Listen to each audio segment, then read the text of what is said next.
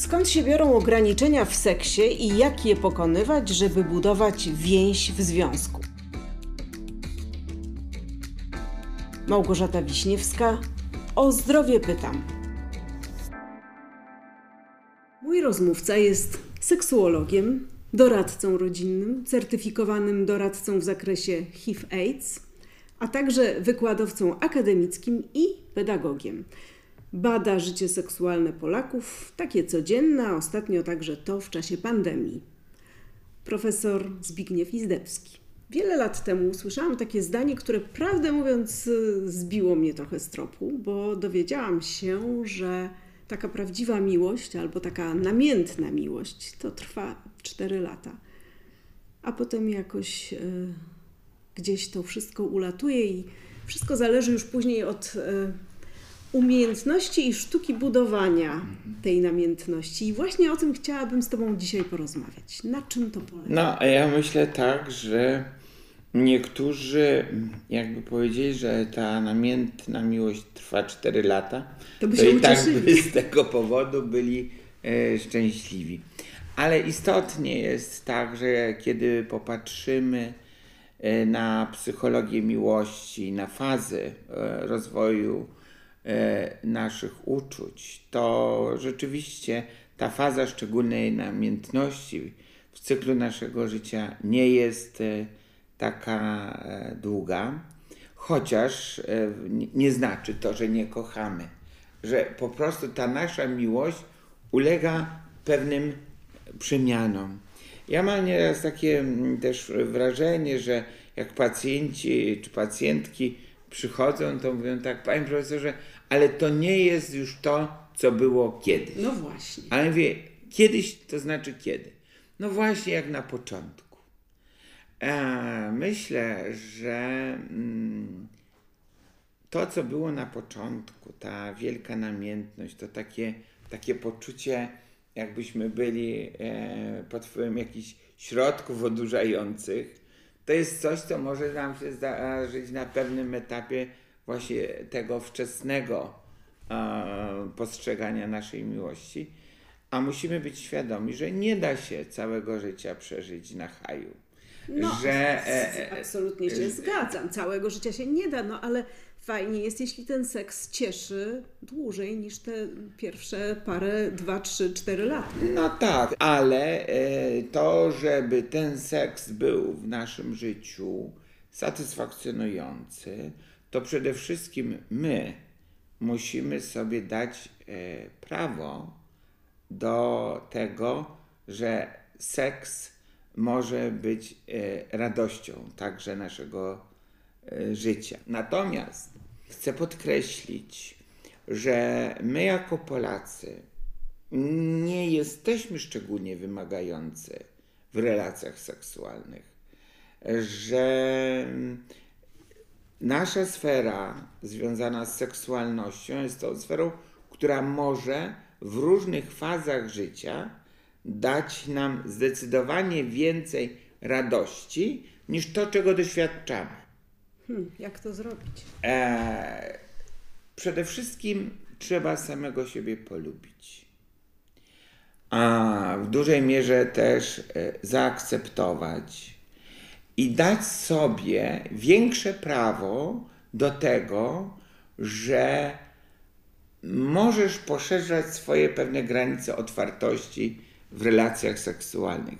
To znaczy, że masz prawo do eksperymentowania, ale masz prawo, mając e, świadomość trochę, że ten czas mija, również powiedzieć tak, mimo to, że jestem osobą, która ma dorosłe dzieci, a może już ma wnuki, jest może po pięćdziesiątce, e, to także jesteś osobą seksualną.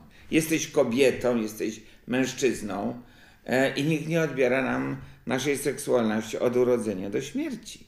Ale ten kontekst społeczno-kulturowy, w którym my się wychowujemy tutaj i teraz w Polsce, on powoduje pewne ograniczenia. te ograniczenia właśnie wynikają z pewnej mentalności. Na zasadzie może już nie wypada.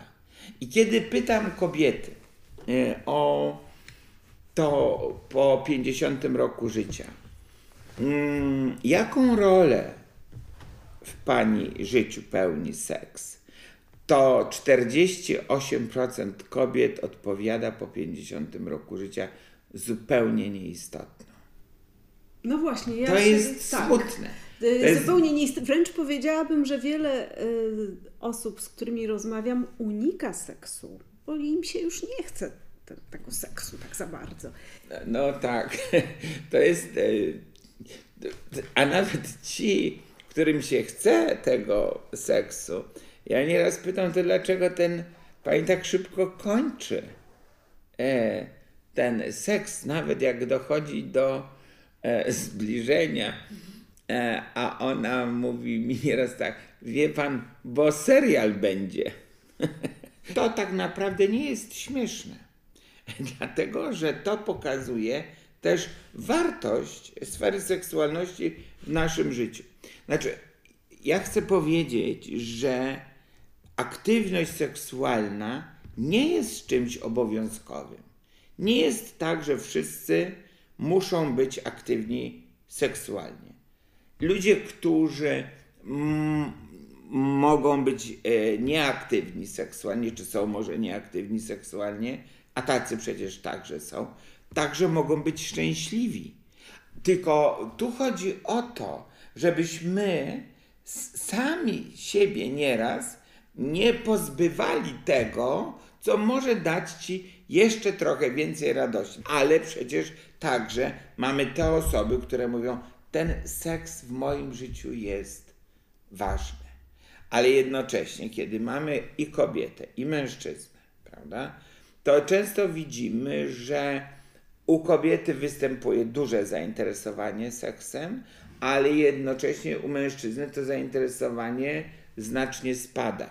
Albo jeżeli nie spada zainteresowanie, to e, spadają e, możliwości, to znaczy, że u mężczyzny z różnych względów mogą pojawiać się zaburzenia erekcji i e, że mężczyzna na przykład e, może unikać przez to relacji nie, seksualnych, może czuć się zawstydzony, może czuć się zawstydzony e, idąc do czy lekarza, czy e, seksuologa, czy urologa, mówiąc o swoich e, problemach. Woli nieraz unikać e, seksu. A na to wszystko nakłada się jeszcze takie no, spowszednienie trochę tej drugiej osoby, tak? Bo jesteśmy ze sobą już parę lat, czy kilkanaście lat i znamy się i już mnie ta osoba tak bardzo nie pociąga jak kiedyś na początku.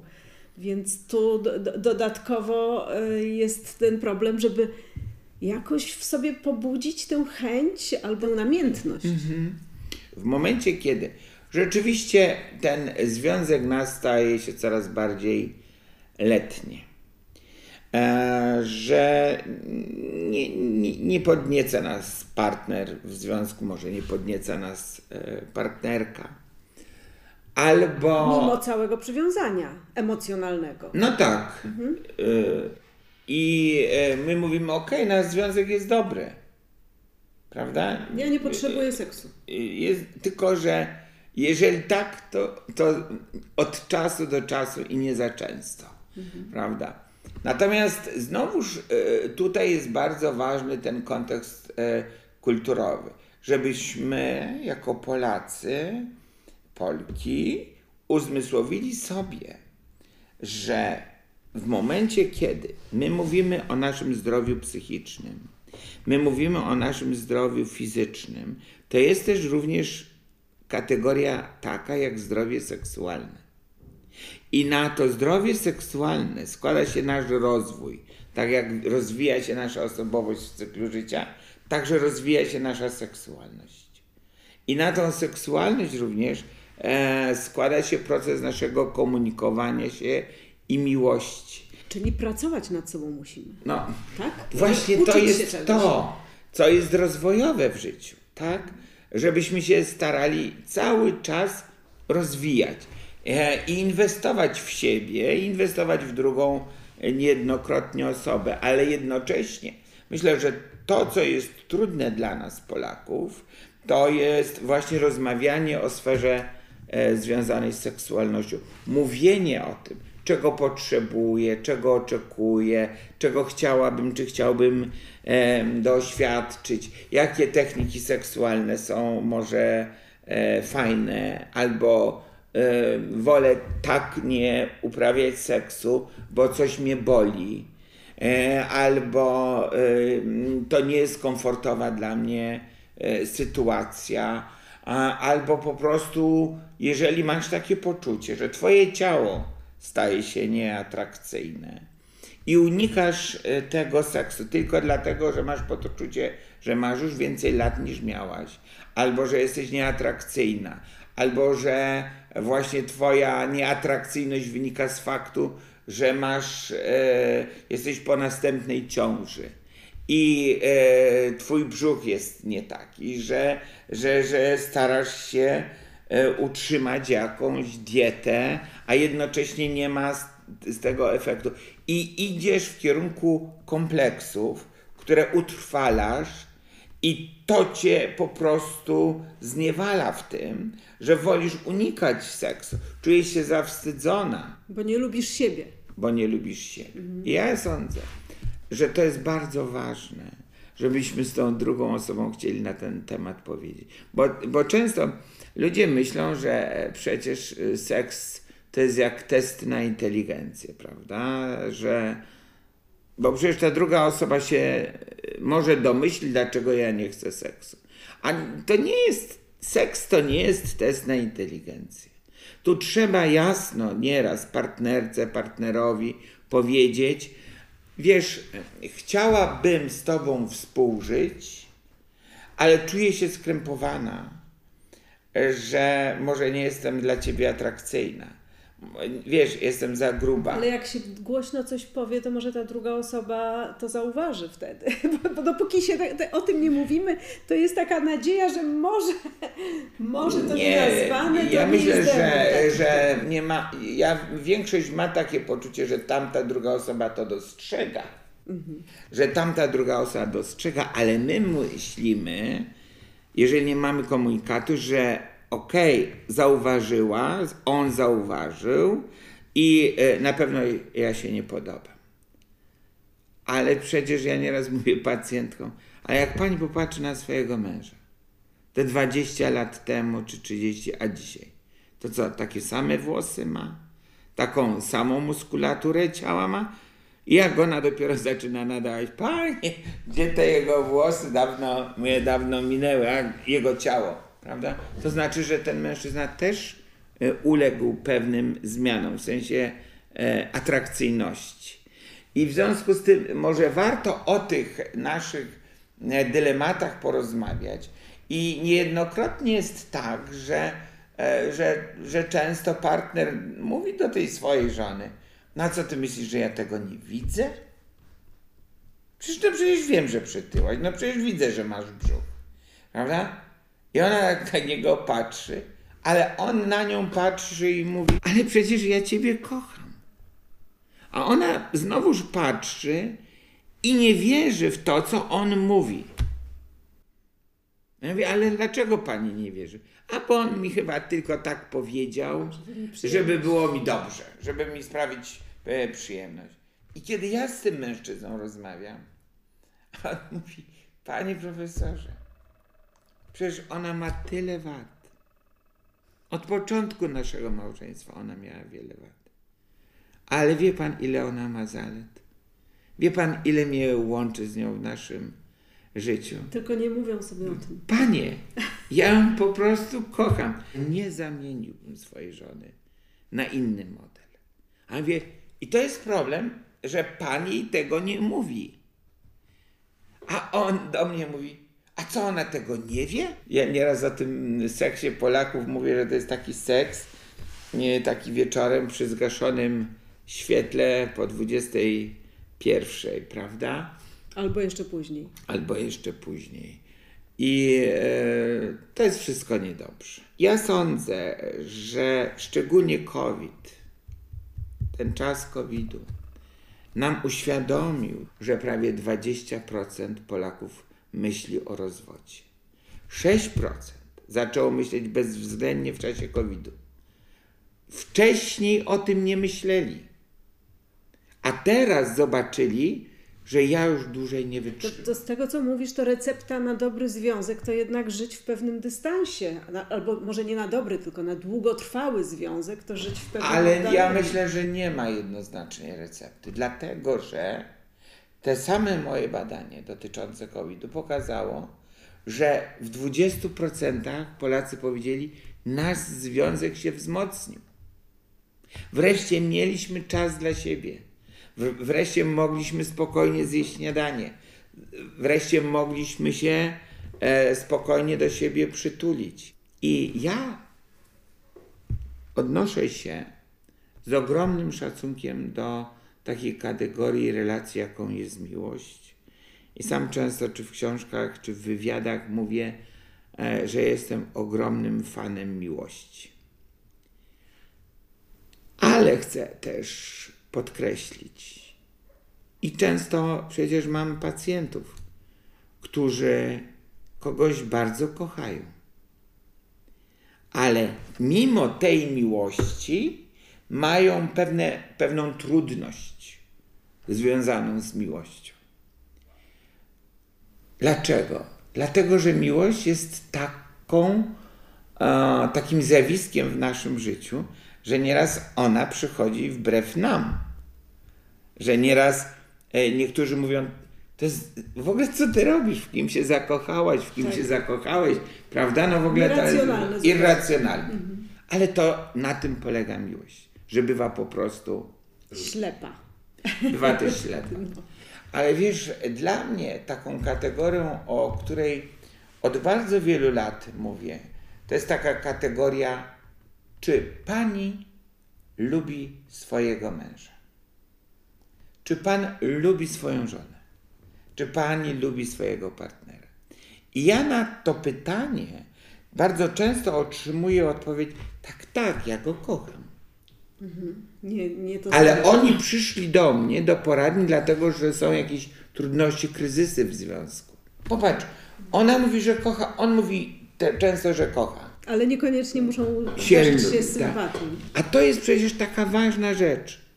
I ja teraz, jak widzę, że pacjent, pacjentka mówi, kocham, ale nie lubię, to wiem, że ta praca z tą parą będzie znacznie trudniejsza.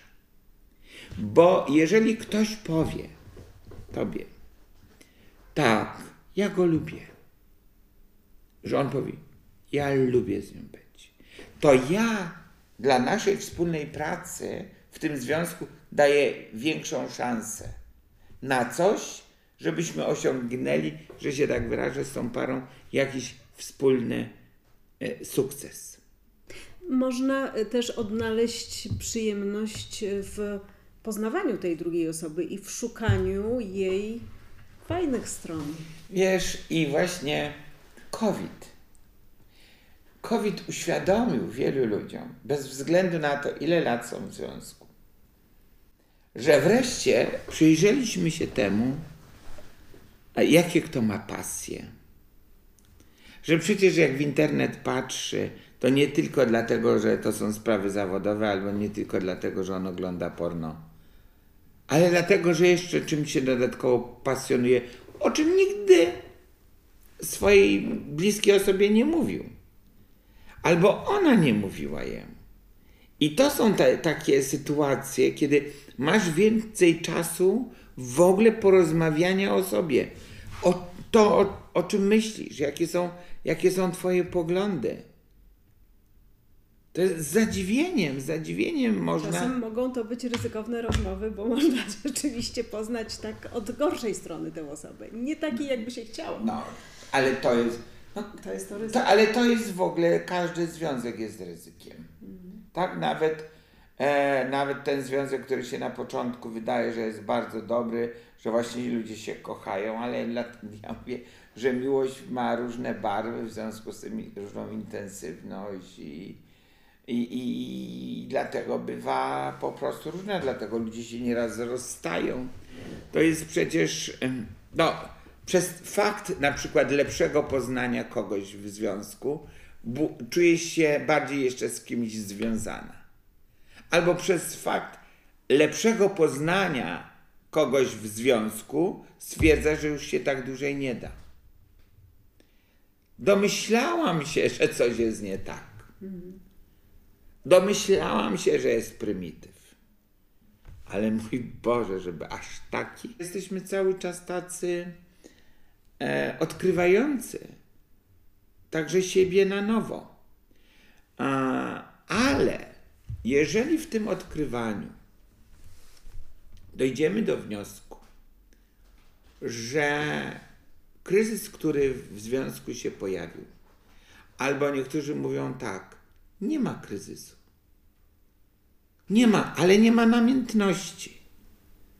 Nie ma namiętności, ale nie mam też chęci bycia z nią czy z nim. Co z tego, że oni się nie kłócili? Ale ta letnia atmosfera spowodowała także to, że nic nie jest rozwojowe, że nic nie idzie do przodu. I w pewnym momencie ludzie nieraz do mnie przychodzą i rozmawiają o tym. Mówię, wie pan co? Tak naprawdę słuchałam pana audycji. Albo czytałam jakiś pana artykuł. Nie mam konkretnych problemów, że seks mi nie pasuje. Wie pan, ale, ale mam takie wrażenie, że to jest to, co pan mówił, że coś się skończyło. Ja nieraz, patrząc na taką parę, dostrzegam w niej dużą dojrzałość. Taką dojrzałość związaną z e, docenieniem wartości życia. Dajemy sobie wolność. Tak, że na pewnym etapie mówimy, że ten projekt, jakim było nasze małżeństwo, dobiega końca.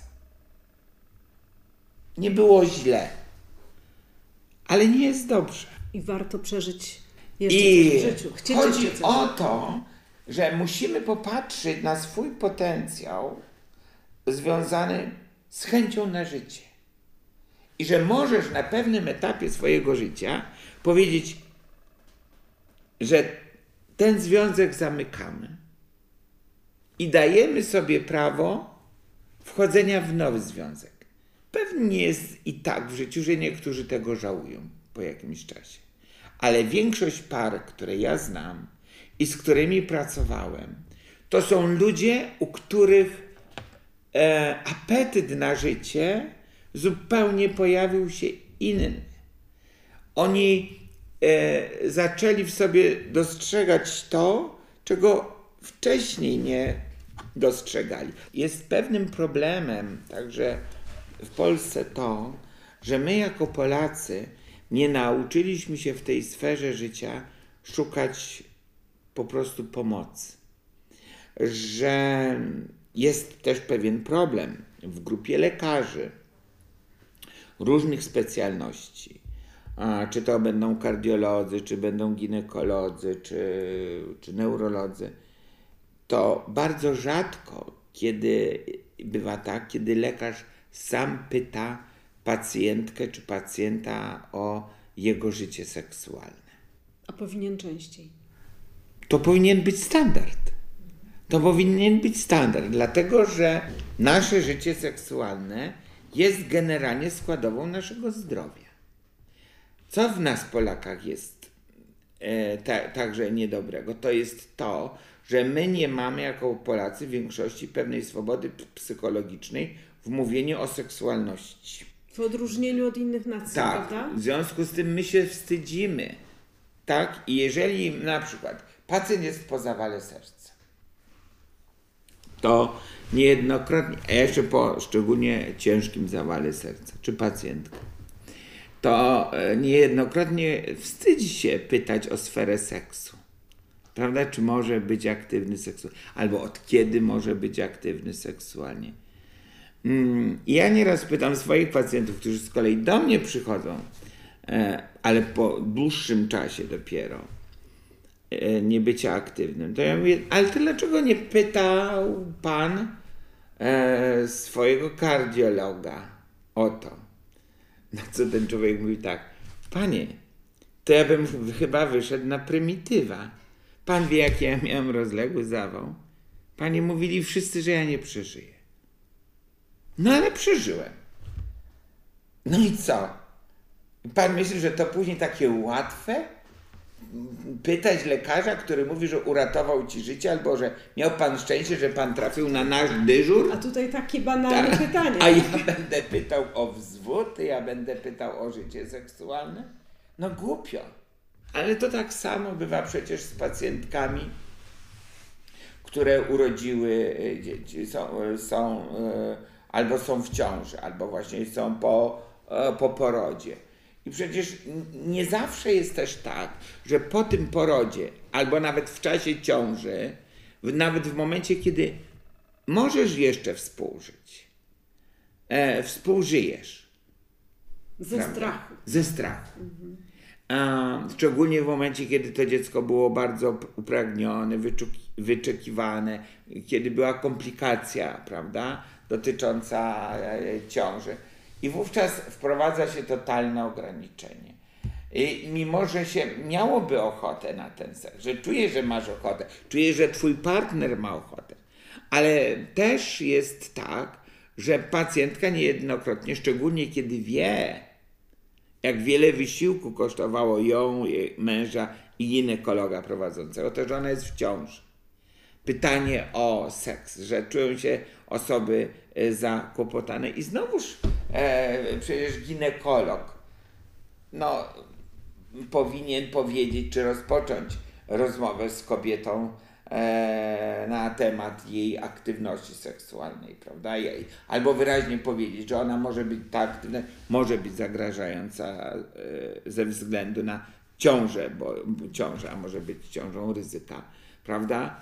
E, ale jednocześnie e, no, i z mężczyzną powinna być od, odbyta rozmowa, a to nie jest powszechny standard.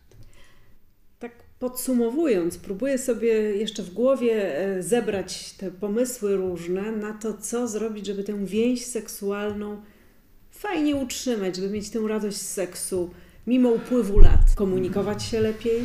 Komunikacja jest bardzo ważna, ale ważną rzeczą jest to, że ze względu na to, że na przykład nasz organizm po prostu się starzeje.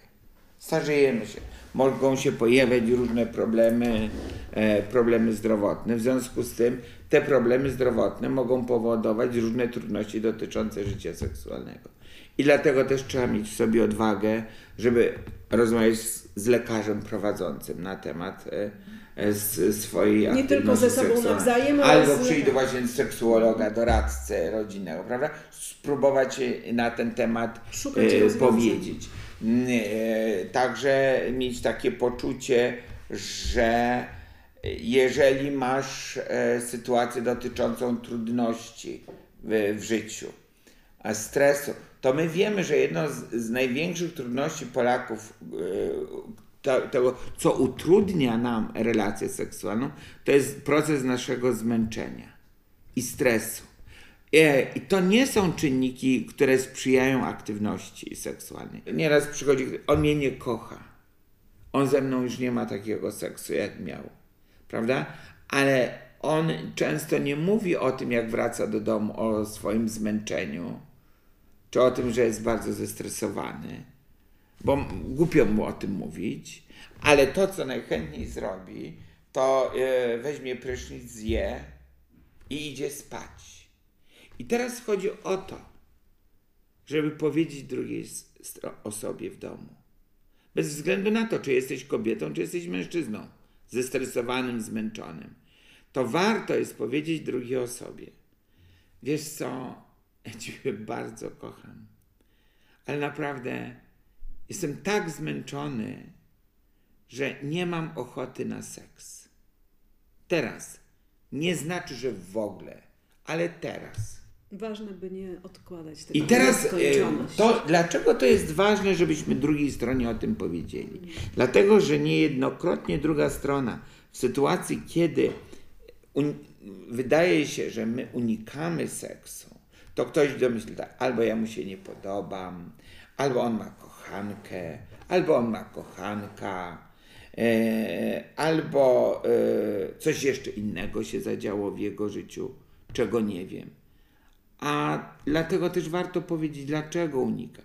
Pytałem też pacjentów o, i osoby generalnie badane o, o podejście do seksu.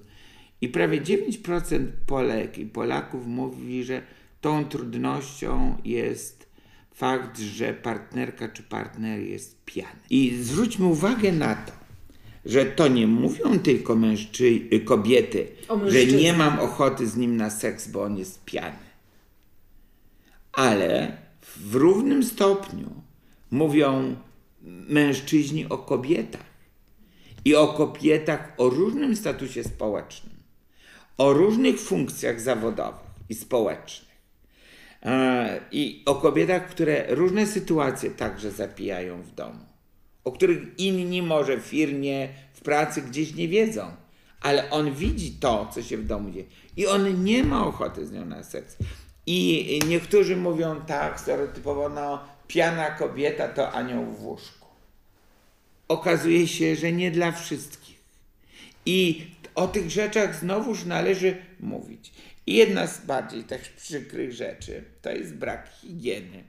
8% Polaków mówi o tym, że brak higieny jest tą kategorią, która utrudnia nam relacje mało. seksualne. Oś, tylko 8%? 8%.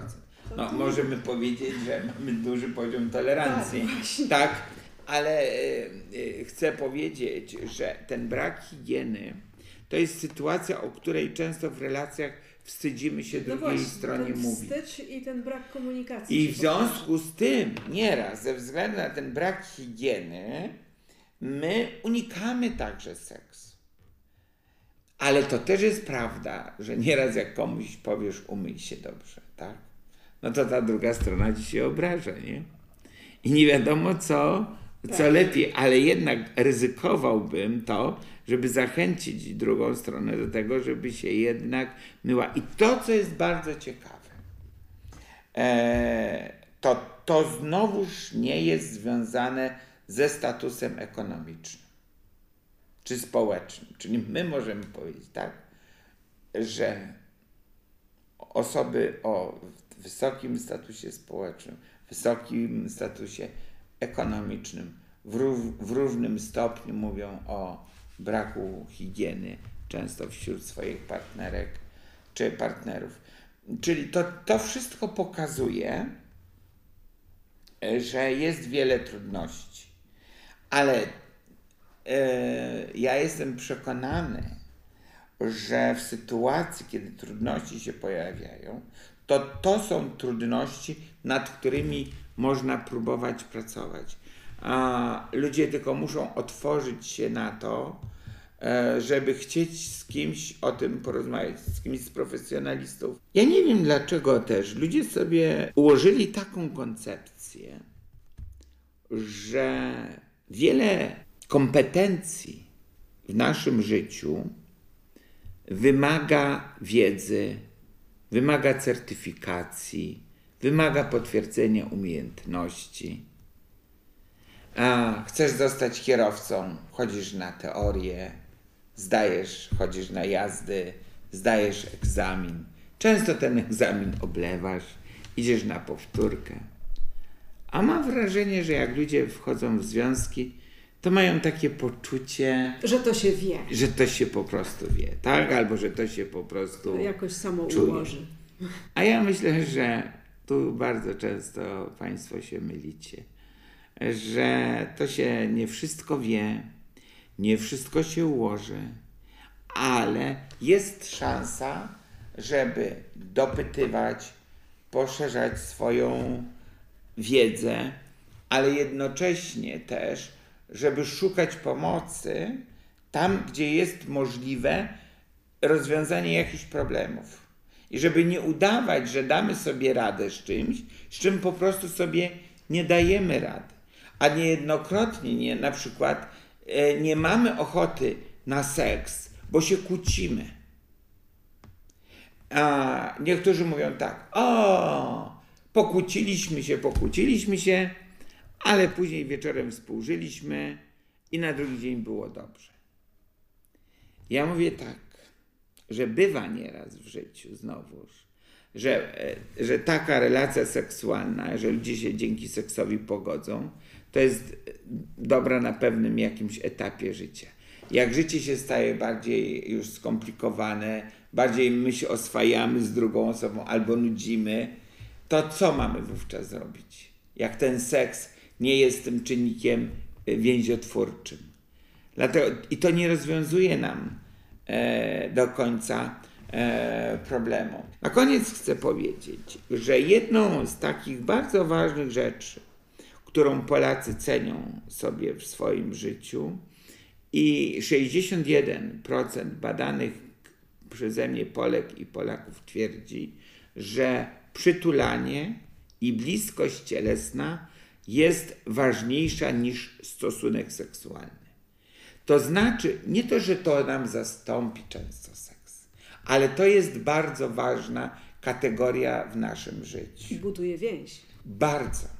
To jest bardzo więziotwórcze. Ja mm, mam pewną taką mm, tezę w swoim życiu, że polski mężczyzna to jest niedopieszczony mężczyzna. I że naprawdę e, jest niejednokrotnie tak, że kobieta jest w stanie więcej poświęcić swojej koncentracji na głaskaniu kota w domu, przytulaniu tego kota i tego, że ten kot się pręży, miałczy na jej kolanach a, i czuje się wypieszczony niż ten mężczyzna, który chodzi po tym domu, po tym pokoju i jest po prostu zazdrosny o tego kota, bo tak naprawdę to on chciałby być niejednokrotnie w roli tego kota, który się wygina, miałczy i mruczy. Znowuż e, nie róbmy sytuacji seksu jako testu na inteligencję i naszych Domysłów. relacji. Mówmy po prostu, czego nam w życiu brakuje. Bardzo dziękuję za rozmowę. Moim gościem był profesor Zbigniew Izdebski z kliniki Wellness w Szpitalu Medicare.